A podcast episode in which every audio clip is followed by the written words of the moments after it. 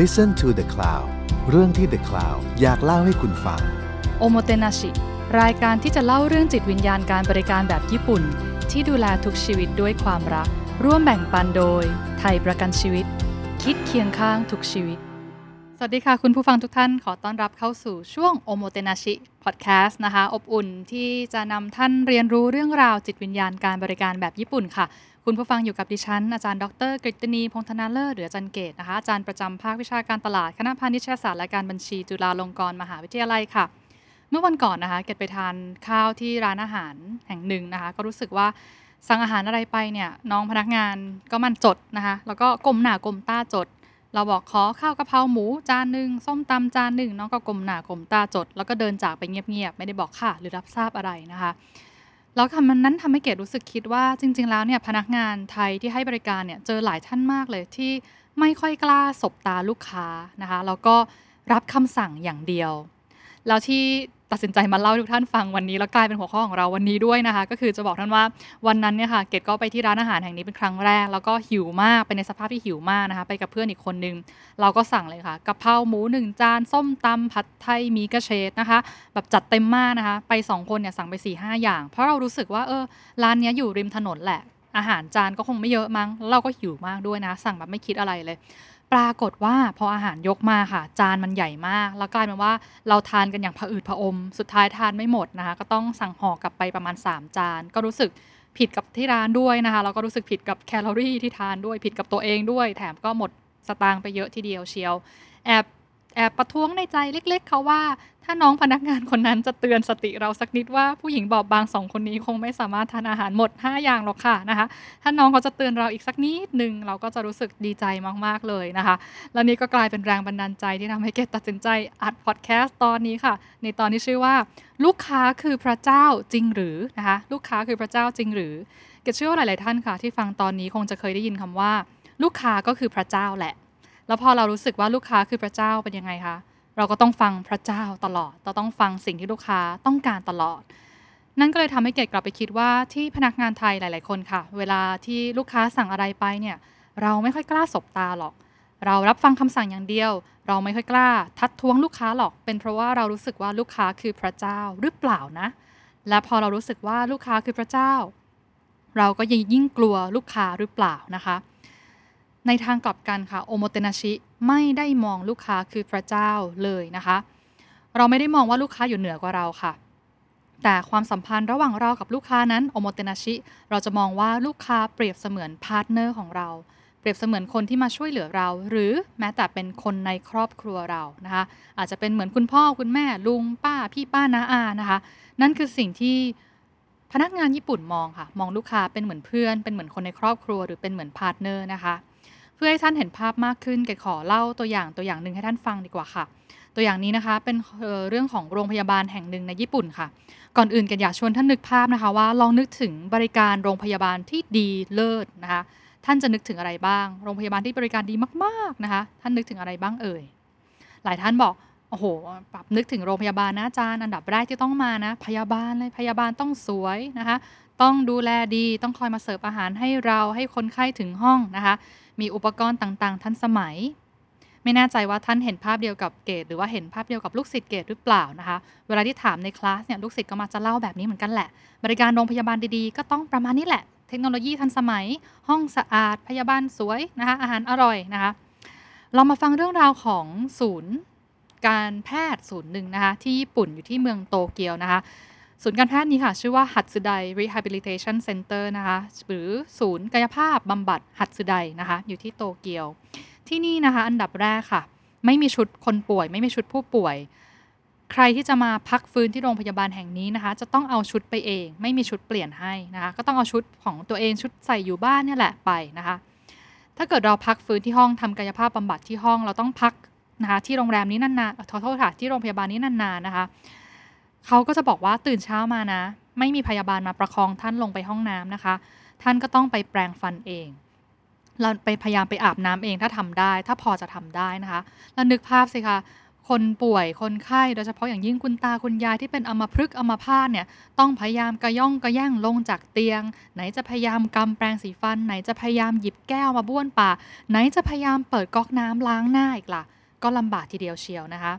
แล้วหลังจากนั้นค่ะเขาก็จะมีโปรแกรมพาไปออกกำลังกายภาพบำบัดฟื้นฟูต่างๆตามปกตินะคะแต่พอถึงตอนเที่ยงปั๊บตอนที่ทานข้าวปั๊บไม่มีทางให้คนไข้กลับไปนั่งทานข้าวที่ห้องพักแบบสบายๆได้นะคะไม่มีการที่ว่าพยาบาลจะยกอาหารมาเสิร์ฟหรอกค่ะแต่คุณตาคุณยายทุกคนนะคะจะต้องค่อยๆกระย่องกระแย่งอีกแล้วค่ะไปที่โรงอาหารรวมนะคะซึ่งที่นี่เนี่ยก็จะมีอาหารนำมาเสิร์ฟนะคะหรือว่าคุณตาคุณยายที่แข็งแรงหน่อยเนี่ยก็ต้องยกถาดอาหารมานั่งทานที่โต๊ะเองไม่มีการใครตักป้อนให้นะคะต้องพยายามตักด้วยตัวเองแล้วเชื่อไหมคะว่าคุณตาคุณยายบางท่านที่มือไม่ค่อยแข็งแรงเนี่ยทานอาหารยังลำบากมากๆเลยค่ะปกติเขาทานกันถ้าป้อนเนี่ยก็คงเสร็จไปแล้วแหละ20นาทีแรกแต่คุณตาบางคนต้องค่อยๆป้อนตัวเองตักทานเองเนี่ยใช้เวลาเป็นชั่วโมงกว่าจะทานข้าวเสร็จนะคะสรุปค่ะฟังถึงตรงนี้แล้วทุกท่านคิดว่าโรงพยาบาลหัตสึไดเนี่ยบริการดีไหมคะฟังดูมันต่างจากที่เราคิดตั้งแต่แรกเนาะไหนจะต้องเอาชุดไปเองแปรงฟันเองทานข้าวเองไม่เห็นจะดูแลเราดีเลยแต่เชื่อไหมคะว่าโรงพยาบาลแห่งนี้เนี่ยเป็นโรงพยาบาลที่คิวเต็มตลอดค่ะมีแต่คนอยากจะเข้าไปขอให้เขาช่วยนะคะเพราะอะไรเพราะโรงพยาบาลแห่งนี้มีสถิติที่น่าทึ่งมากๆเลยค่ะเขาบอกว่ามีผู้ป่วยกว่า 95% ที่เข้ามาทำกายภาพฟื้นฟูที่นี่แล้วสามารถกลับไปใช้ชีวิตแบบปกติได้มีผู้ป่วยที่นอนติดเตียง2ปีแต่พอมาเข้ารับการรักษาที่นี่เพียง3เดือนปั๊บสามารถกลับไปช่วยเหลือตัวเองได้ดีขึ้นนะคะแล้วถามว่าเอ๊ะแล้วตกลงการบริการเขาดีหรือไม่ดีตรงไหนล่ะลองมันนั่งคิดกันง่ายๆนะคะท่านคิดว่าทำไมเขาต้องให้ผู้ป่วยเนี่ยเอาชุดไปเองไม่มีชุดเตรียมไว้ให้ไม่ได้ต้องการประหยัดต้นทุนใดๆนะคะแต่เขาอยากให้คนรู้สึกว่าการที่เราได้ใส่ชุดอยู่บ้านเนี่ยยิ่งทำให้เรายิ่งคิดถึงบ้านอยากกลับไปใช้ชีวิตตามปกติแล้วอยากกลับไปใส่ชุดแบบนี้ออกไปเดินเที่ยวแล้วนะคะยิ่งถ้าเกิดเราใส่ชุดผู้ป่วยเท่าไหร่เราก็จะยิ่งรู้สึกว่าตัวเองเป็นคนป่วยคนไข้ยิ่งรู้สึกหมดกำลังใจแต่เมื่อไหร่ที่ให้ผู้ป่วยนะคะรู้สึกตื่นเต้นว่าเอ๊ะวันนี้ฉันจะใส่ชุดไหนบ้างนะเอ๊ะนี่คือชุดไหนของบ้านฉันนะอยากกลับไปหาชุดอยากกลับไปซื้อชุดจังเลยอยากรีบออกจากโรงพยาบาลเร็วๆจังเลยก็จะทำให้คนป่วยเนี่ยอยากจะมีกำลังนะคะในการทำกายภาพบำบัดมากขึ้นทำไมต้องให้คนแปรงฟันเองเปลี่ยนเสื้อผ้าเองทานข้าวเองล่ะมีงานวิจัยบอกว่าคนป่วยที่เข้ารับการบริการที่โรงพยาบาลหัตสึไดแห่งนี้นะคะมีการใช้กล้ามเนื้อมากกว่าโรงพยาบาลทั่วไปถึง3เท่าทุกครั้งที่เขาพยายามทำอะไรบางอย่างผู้ป่วยก็ได้ฝึกกล้ามเนื้อยิ่งได้มีโอกาสฝึกมากขึ้นกล้ามเนื้อก็จะยิ่งฟื้นฟูได้เร็วขึ้นนั่นเองนะคะและสิ่งหนึ่งที่เป็นโอโมเตนาชิหรือความใส่ใจของโรงพยาบาลแห่งนี้ค่ะเขาดูเหมือนทอดทิ้งนะคะแต่จริงๆแล้วท่านเชื่อไหมคะว่าผู้ป่วย1คนเนี่ยจะมีแพทย์พยาบาลประกบถึง10คนท่านบอกโอ้โหอะไรจะประกบแบบ VIP ขนาดนั้นนะคะจริงๆแล้วค่ะแพทย์และพยาบาลที่ประกบนั้นไม่ได้มีแค่แพทย์กายภาพบำบัดนักกายภาพบำบัดอย่างเดียวนะคะเขายังมีตั้งแต่จิตแพทย์ที่คอยดูแลเยียวยาหัวใจเวลาที่คุณตาคุณยายรู้สึกเหนื่อยล้าท้อแท้ไม่อยากกายภาพละก็มีจิตแพทย์ไปนั่งคุยนะคะมีนักภาษาศาสตร์เพื่อจะปรับลิ้นปรับการพูดมีนักโภชนาการเพื่อหาอาหารหรือเลือกอาหารที่จะเหมาะกับผู้ป่วยแต่ละท่านนะคะมีแพทย์พยาบาลต่างๆและทุกคนทั้ง10คนนี้เนี่ยจะทำงานกันเป็นทีมโดยแชร์ข้อมูลกันว่าผู้ป่วยคนนี้เริ่มท้อแล้วนะส่งนักจิตแพทย์ไปดูแลไหมผู้ป่วยคนนี้ทานอาหารไม่ค่อยลงเลยไหนนักกายภาพบำบัดลองเปลี่ยนวิธีออกกำลังกายเพื่อให้คนนี้เนี่ยได้ออกกำลังหรือใช้กล้ามเนื้อมากขึ้นดีไหมนะคะและที่ทำให้ผู้ป่วยหลายๆท่านรู้สึกประทับใจมากๆเลยค่ะคือเวลาปกติค่ะเวลาที่คนไข้เนี่ยกลับไปใช้ชีวิตแบบเดิมลองนึกภาพสิคะคุณยายท่านหนึ่งล้มศีรษะฟาดพื้นห้องน้ำก็เลยต้องมากายภาพบำบัดเพราะเป็นอัมพฤกษ์นะคะแต่พอกลับไปหายแล้วค่ะกลับไปอยู่ที่บ้านแล้วอาจจะต้องล้มศีรษะฟาดพื้นในห้องน้ำอีกหรือเปล่านะคะเพื่อป้องกันไม่ให้เกิดปัญหานี้เกิดขึ้นสิ่งที่โรงพยาบาลหัตสึไดทำก็คือเขาจะส่งทีมหนึ่งเลยค่ะไปตรวจดูก่อนว่าในบ้านหรือที่พักของเราเนี่ยมีจุดอันตรายตรงไหนหรือเปล่าแล้วให้ไปคุยกับญาติพยายามให้รีโนเวทให้ปรับนะคะเพื่อพื้นห้องน้ำคุณลื่นนะต้องหาพรมยางมาปูนิดนึงหรือเปล่าบันไดคุณชันนะเดี๋ยวคุณแม่กลับไปที่บ้านแล้วจะอันตรายนะพยายามปรับบันไดไหมหรือเปลี่ยนห้องนอนจากชั้น2มาเป็นชั้น1ไหมเพื่อลดการเกิดอุบัติเหตุนะคะสิ่งที่ถ้าเกิดตอนนึกดูนะคะเมื่อไหร่ที่โรงพยาบาลแห่งนี้เนี่ยมองว่าลูกค้าคือพระเจ้าเขาจะกล้าสั่งให้ลูกค้าทานข้าวเองไหมคะสั่งให้ลูกค้าแปรงฟันเองไหมคงไม่หรอกค่ะ แล้วก็คงจะพยายามประคบประหงมหรือดูแลคนป่วยเป็นอย่างดีแต่สุดท้ายค่ะอยากให้ท่านกลับไปนึกถึงดีๆนะคะว่าจุดประสงค์จริงๆแล้วที่ลูกค้ามาที่โรงพยาบาลแห่งนี้คือเพื่ออะไรคะลูกค้ามากายภาพบำบัดเพื่ออะไรคะคำตอบง่ายมากเลยค่ะคืออยากจะกลับไปใช้ชีวิตแบบปกติอยากจะหายป่วยนั่นเองเพราะฉะนั้นทุกสิ่งที่โรงพยาบาลแห่งนี้ทำนะคะคือทำเพื่อให้ลูกค้าหายป่วยและกลับไปใช้ชีวิตแบบปกติได้ยิ่งกลับไปเร็วที่สุดยิ่งดีนะคะยิ่งกลับไปใช้ชีวิตปกติก็ยิ่งดีนะคะนั่นแหละค่ะคือวิธีคิดแบบโอโมเตนาชิแบบญี่ปุ่นเพราะฉะนั้นฟังถึงตรงนี้แล้วนะคะอยากจะขอแก้ความเข้าใจผิดของทุกท่านนิดนึงหลายท่านบอกว่าลูกค้าคือพระเจ้าสิต้องดูแลลูกค้าให้ดีที่สุดไม่ผิดค่ะแต่ก่อนอื่นเรากลับมาดูจริงๆนะคะว่าจุดประสงค์ของลูกค้าที่มาเลือกใช้บริการของเราเนี่ยคืออะไรนะคะคืออะไรเขาไม่ได้แค่อยากจะมาได้อาหารหรือบริการที่อร่อยหรือที่ดีหรือการประคบประหงมค่ะแต่สิ่งจริงๆที่ลูกค้าอยากได้ก็คือการกลับไปใช้ชีวิตแบบปกตินั่นเองนะคะเพราะฉะนั้นสิ่งที่เราเรียนรู้ได้จากการที่ว่าเปลี่ยนวิธีการคิดใหม่นะคะว่าลูกค้าไม่ได้เหนือเราแต่ลูกค้าเป็นเหมือนเพื่อนเราความสัมพันธ์เราเท่าเทียมกันบทเรียนที่อยากจะฝากท่านไว้ค่ะในการทำโอโมเตนาชิอย่างนี้นะคะคือ 1. อย่ากลัวลูกค้าค่ะขอให้กล้าเตือนและกล้าถามลูกค้านะคะอย่ากลัวลูกค้าเราดูแลลูกค้าเหมือนเขาเป็นเพื่อนเราเหมือนเป็นคุณพ่อคุณแม่เรานะคะหากลูกค้าทำอะไรที่อาจจะไม่ถูกต้องนะคะอย่ากลัวที่จะถามอย่ากลัวที่จะเตือนเกดขอเล่าให้ฟังเรื่องของอันนี้คนญี่ปุ่นจะค่อนข้างกล้าเตือนมากกว่านะคะก็ขออนุญาตยกเคสของญี่ปุ่นมาเล่าให้ฟังในเอพิโซดนี้เยอะขึ้นนิดนึงก็แล้วกันค่ะมีร้านกิโมโนแห่งหนึ่งนะคะที่ทำธุรกิจมาเป็น10ปีเป็นร้านกิโมโนชื่อดังของญี่ปุ่นท่านทราบไหมคะว่ากิโมโนชุดนึงของญี่ปุ่นเนี่ยราคาที่ถูกที่สุดคือราคาเท่าไหร่กิโมโนนะคะจะทำจากผ้าไหมอย่างดีนะคะแล้วชุดนึงเนี่ยตกราคาอย่างต่ำนะคะคือ 100,000 บาทปรากฏว่าวันหนึ่งค่ะก็มีลูกค้าเป็นคล้ายๆสาวสวยไฮโซนะคะจะมาขอให้ร้านกิโมโนร้านนี้เนี่ยตัดชุดให้นะคะตัดชุดกิโมโนให้แน่นอนเสียเงินเป็นแสนหรืออันนี้อาจจะถึงล้านด้วยนะคะเพราะว่าสั่งเยอะสิ่งที่ลูกค้าท่านนี้เนี่ยเดินเข้ามาบอกก็คือบอกว่าดิฉันอยากจะได้ใบลายกิโมโนเป็นลายใบคาเอเดะนะคะคาเอเดะเป็นคล้ายๆเหมือนนึกภาพเหมือนใบเมเปิลก็ได้ค่ะเป็นใบไม้อย่างหนึ่งนะคะซึ่งบอกว่าเนี่ยฉันจะใส่กิโมโนไปนะคะอยากจะได้ใบลายใบนี้เป็นใบสีเขียวบนพื้นกิโมโนสีฟ้าขอให้ร้านกิโมโนร้านนี้เนี่ยช่วยปักให้หน่อยจะใส่ไปปาร์ตี้ในเดือนสิงหาคมทีนี้เจ้าของร้านกิโมโนค่ะได้ฟังแล้วก็ตกใจต้องอธิบายท่านฟังนิดนึงนะคะว่าคนญี่ปุ่นเนี่ยเขาจะค่อนข้างซีเรียสเรื่องฤดูกาลมากๆเขาจะมีธรรมเนียมเลยค่ะว่า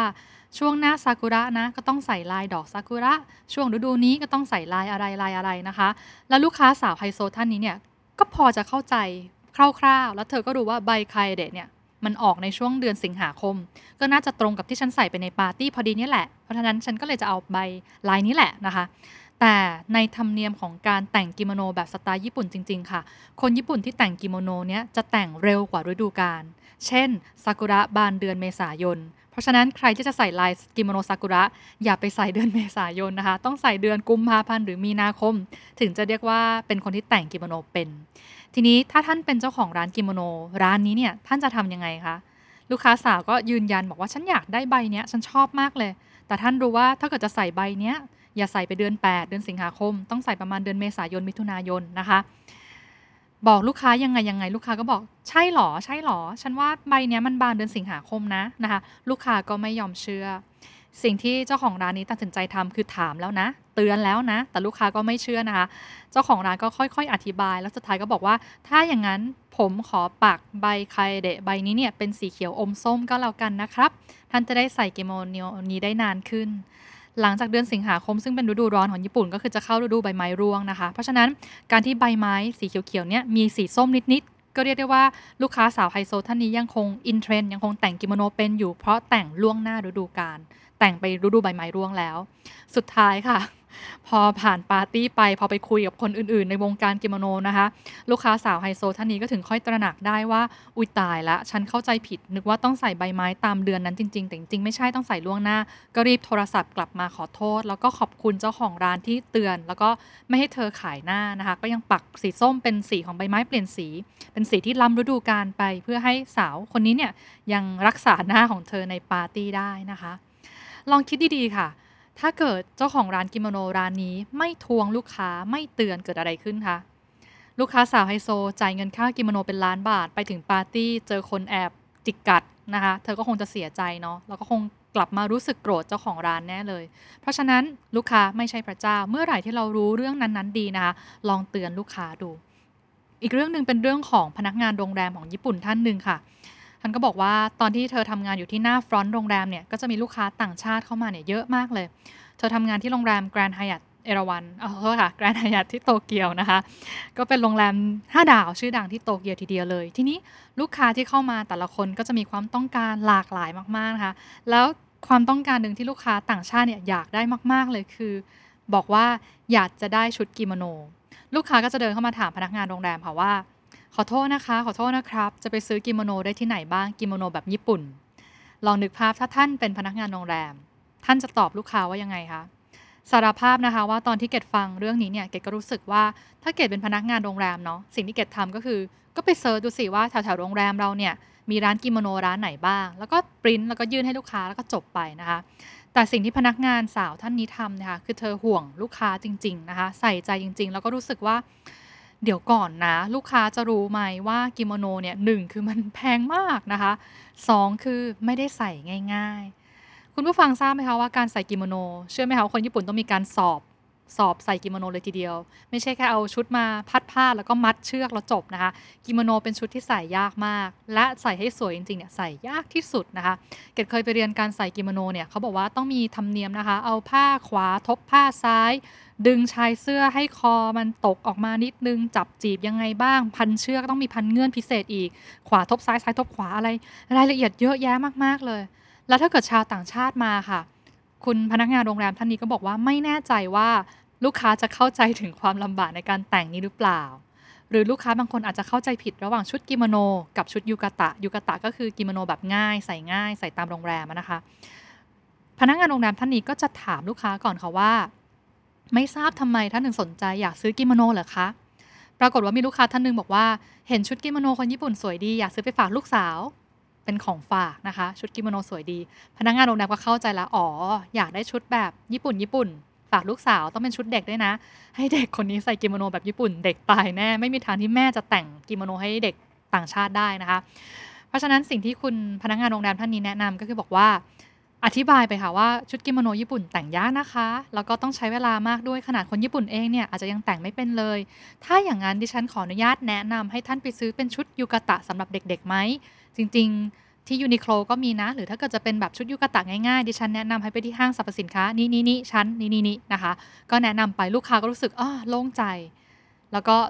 ลูกค้าเองก็แฮปปี้นะคะเพราะว่าได้ชุดไปฝากลูกสาวพนักงานเองก็แฮปปี้ที่ว่าลูกค้าไม่กลับมาว่าทีหลังว่าโอ้โหทำไมกิโมโนซื้อไปแล้วมันแต่งไม่ได้แบบนี้ลูกค้าก็ไม่เปลืองสตางค์ด้วยนะคะเพราะฉะนั้นค่ะเมื่อความสัมพันธ์เราเท่าเทียมกับลูกค้าแล้วจงกล้าถามลูกค้าอยากได้อะไรและอาจจะถึงขั้นกล้าเตือนลูกค้าด้วยนั่นเองนะคะประเด็นที่2ค่ะที่อยากฝากทุกท่านไว้นะคะก็คือว่าทุกครั้งที่ลูกค้าเข้ามาลองคิดดีๆค่ะว่าทำไมนะลูกค้าถึงมาหาเราจริงๆแล้วลูกค้าต้องการอะไรนะคะจริงๆแล้วลูกค้าต้องการอะไรถึงมาหาเรานะคะลูกค้าต้องการอะไรถึงมาหาเราอย่างกรณีของชุดกิโมโนกับพนักงานโรงแรมเมื่อสักครู่นี้เกดถามท่านตรงนี้นิดนึงเลยค่ะว่าท่านคิดว่าลูกค้าฝรั่งที่มาถามหาชุดกิโมโนเนี่ยจริงๆแล้วเขาต้องการชุดกิโมโนไหมคะไม่เขาต้องการอะไรคะต้องการของฝากเป็นชุดญี่ปุ่นน่ารักสำหรับลูกสาวเพราะฉะนั้นท่านที่มีโอโมเตนาชิที่ดีที่ถูกต้องจะต้องมองตรงนี้ให้ขาดนะคะว่าจริงๆแล้วเนี่ยลูกค้าต้องการอะไรเกดเคยไปครั้งหนึ่งค่ะไปที่ร้านอาหารในไทยเนี่ยแหละค่ะเราก็บอกพนักงานบอกว่าขอถ้วยหน่อยค่ะตอนนั้นเขายกต้มยำกุ้งมาเสิร์ฟนะขอถ้วยหน่อยค่ะถ้าพนักงานท่านนี้ทำเหมือนพนักงานคนอื่นปกติก็คงจะแค่ยกถ้วยมาแล้วก็วางให้เราเฉยๆนะคะแต่สิ่งที่พนักงานท่านนี้ทำค่ะคือเขากลับไปคิดว่าเอ๊ะจริงๆแล้วเนี่ยทำไมลูกค้าโต๊ะนี้เนี่ยถึงสั่งขอถ้วยเพิ่มเนาะอ๋อลูกค้าต้องการจะตักถ้วยแบ่งต้มยำกุ้งนี้แน่เลยเพราะฉะนั้นสิ่งที่เธอพูดแล้วทำให้เกดรู้สึกขอบคุณมากเลยเธอก็ถามว่าถ้วยนะคะได้ค่ะแล้วจะให้ดิฉันนำไปตักแบ่งให้ด้วยไหมคะเราก็จะรู้สึกว่ายังไงคะเนาะใช่อยากให้ตักแบ่งให้ขอบคุณค่ะฝากด้วยนะคะทำให้ลูกค้าประทับใจง่ายๆแบบนี้นั่นเองนะคะยกตัวอย่างอีกคำหนึ่งค่ะเป็นคำที่หลายๆท่านถ้าเกิดเป็นคนที่ชอบทานอาหารต้องเริ่มคุ้นเคยกับคำนี้แน่เลยนะคะคือคำว่าอาหารแบบโอมากาเซะเคยได้ยินคำนี้ไหมคะอาหารแบบโอมากาเซะ Omakase นะคะแปลว่าอะไรทราบไหมเอ่ยของเราจะมีเซต Omakase นะคะถ้าเกิดไปตามร้านอาหารญี่ปุ่นจะเริ่มใช้คำนี้มากขึ้นแล้วค่ะ Omakase ก็แปลว่าแล้วแต่เชฟนะคะเป็นชุดแล้วแต่เชฟชุดอาหารที่แล้วแต่เชฟแนวคิดแบบ Omakase เป็นแบบนี้ค่ะลูกค้าเชื่อร้านหรือเชื่อเชฟสุดหัวใจว่าเชฟเป็นคนที่เข้าใจดีที่สุดว่าวัตถุดิบอะไรอร่อยที่สุดในวันนั้นเข้าใจลูกค้าดีที่สุดว่าลูกค้าแบบเนี้ยชอบแบบเนี้ยหน้าตาประมาณเนี้ยน่าจะชอบทานอาหารแบบไหนเพราะฉะนั้นเชฟเองค่ะเขาก็ต้องไปที่ตลาดแล้วก็หาทุกๆเช้าว่า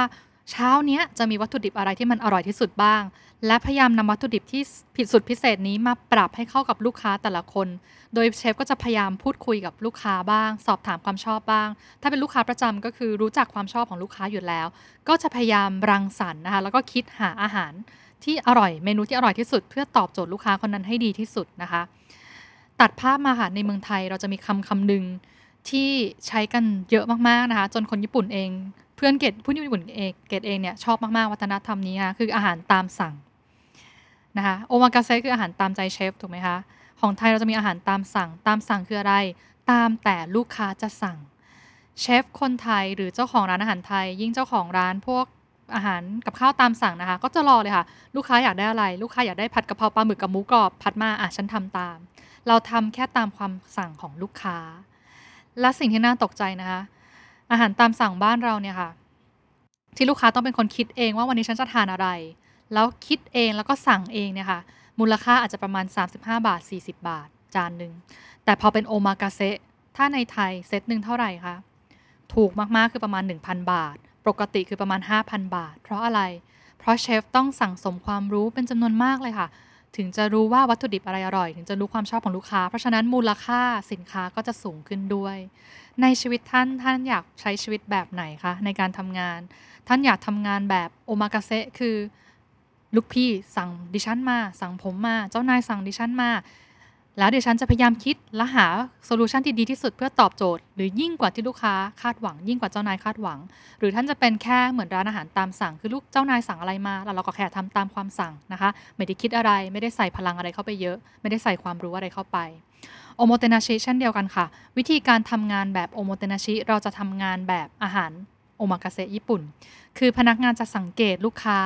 ค่อยๆถามคำถามเพื่อเก็บข้อมูลลูกค้าคิดและหา best solution หาว่าลูกค้าคนนี้จริงๆแล้วสิ่งที่เหมาะที่สุดกับลูกค้าคนนี้คืออะไรและพยายามนำเสนอเพื่อช่วยเหลือลูกค้าตรงนั้นนั่นเองนะคะเพราะฉะนั้นสรุปอีกครั้งหนึ่งค่ะว่าจำได้ไหมคะว่าเมื่อเราดูแลลูกค้าท่านคิดว่าลูกค้ายังเป็นพระเจ้าอยู่ไหมคะพอฟังถึงตรงนี้ลูกค้าไม่ได้อยู่เหนือกว่าเรานะคะลูกค้าอยู่เท่าเทียมกับเราและลูกค้าเปรียบเสมือนพาร์ทเนอร์หรือคนในครอบครัวเราสุดท้ายย้ำอีกนิดนึงนะคะว่าการที่เราบอกว่าลูกค้าไม่ใช่พระเจ้าไม่ได้แปลว่าเราจะไม่ให้ความเคารพลูกค้านะคะเรายังดูแลลูกค้ายังให้เกียรติลูกค้าแต่จงใส่ใจลูกค้าทุกๆคนนะคะแล้วลองดูว่าพยายามดูว่าลูกค้าจริงๆแล้วเนี่ยค่ะต้องการอะไรกันแน่ทำไมเขาถึงเดินมาหาเราทำไมเขาถึงต้องการบริการจากเราและจงกล้าถามข้อมูลลูกค้าพยายามเข้าใจลูกค้ามากขึ้นและกล้าเตือนลูกค้าหรือกล้าทวงลูกค้าโดยวงเล็บใช้คำพูดที่ละมุนละม่อมดังเจ้าของร้านกิโมโนหรือว่าตัวอย่างพนักงานโรงแรมในญี่ปุ่นนั่นเองนะคะอย่ากลัวลูกค้าอย่ากลัวที่จะถามอย่ากลัวที่จะเข้าใจลูกค้ายิ่งเราเข้าใจลูกค้าดีขึ้นลูกค้าก็จะยิ่งประทับใจมากขึ้นนั่นเองนะคะก็จบไปแล้วกับตอนสั้นๆตอนนี้ค่ะเป็นเรื่องราวว่าลูกค้าตกลงคือพระเจ้าจริงไหมคำตอบไม่จริงนะคะเราเท่าเทียมกันและเราก็จะภูมิใจใน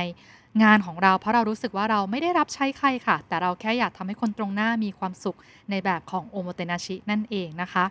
ในพอดแคสต์ครั้งหน้าค่ะเราจะเจาะไปที่ความสุขของลูกค้ามากขึ้นเราจะมีชื่อตอนเป็นเรื่องราวเกี่ยวกับความสุขนะคะว่าเอ๊ะจริงๆแล้วการที่คนญี่ปุ่นเขากระตือรือร้นหรือตั้งใจดูแลลูกค้าสักขนาดนั้นเนี่ยทำไมเขาเห็นความสุขของลูกค้ายังไงเหรอแล้วเราจะสามารถเห็นมุมมองแบบนั้นและแปลงมาเป็นพลังเพื่อใช้ในการบริการลูกค้าได้แบบเดียวกันหรือเปล่านะคะอย่าพลาดกับพอดแคสต์ Omotenashi Series นี้ค่ะสำหรับวันนี้ขอบพระคุณมากที่ติดตามฟังกันมาตลอดนะคะสวัสดีค่ะติดตามเรื่องราวดีๆและรายการอื่นๆจาก The Cloud ได้ที่ readthecloud.co หรือแอปพลิเคชันสำหรับฟังพอดแคสต์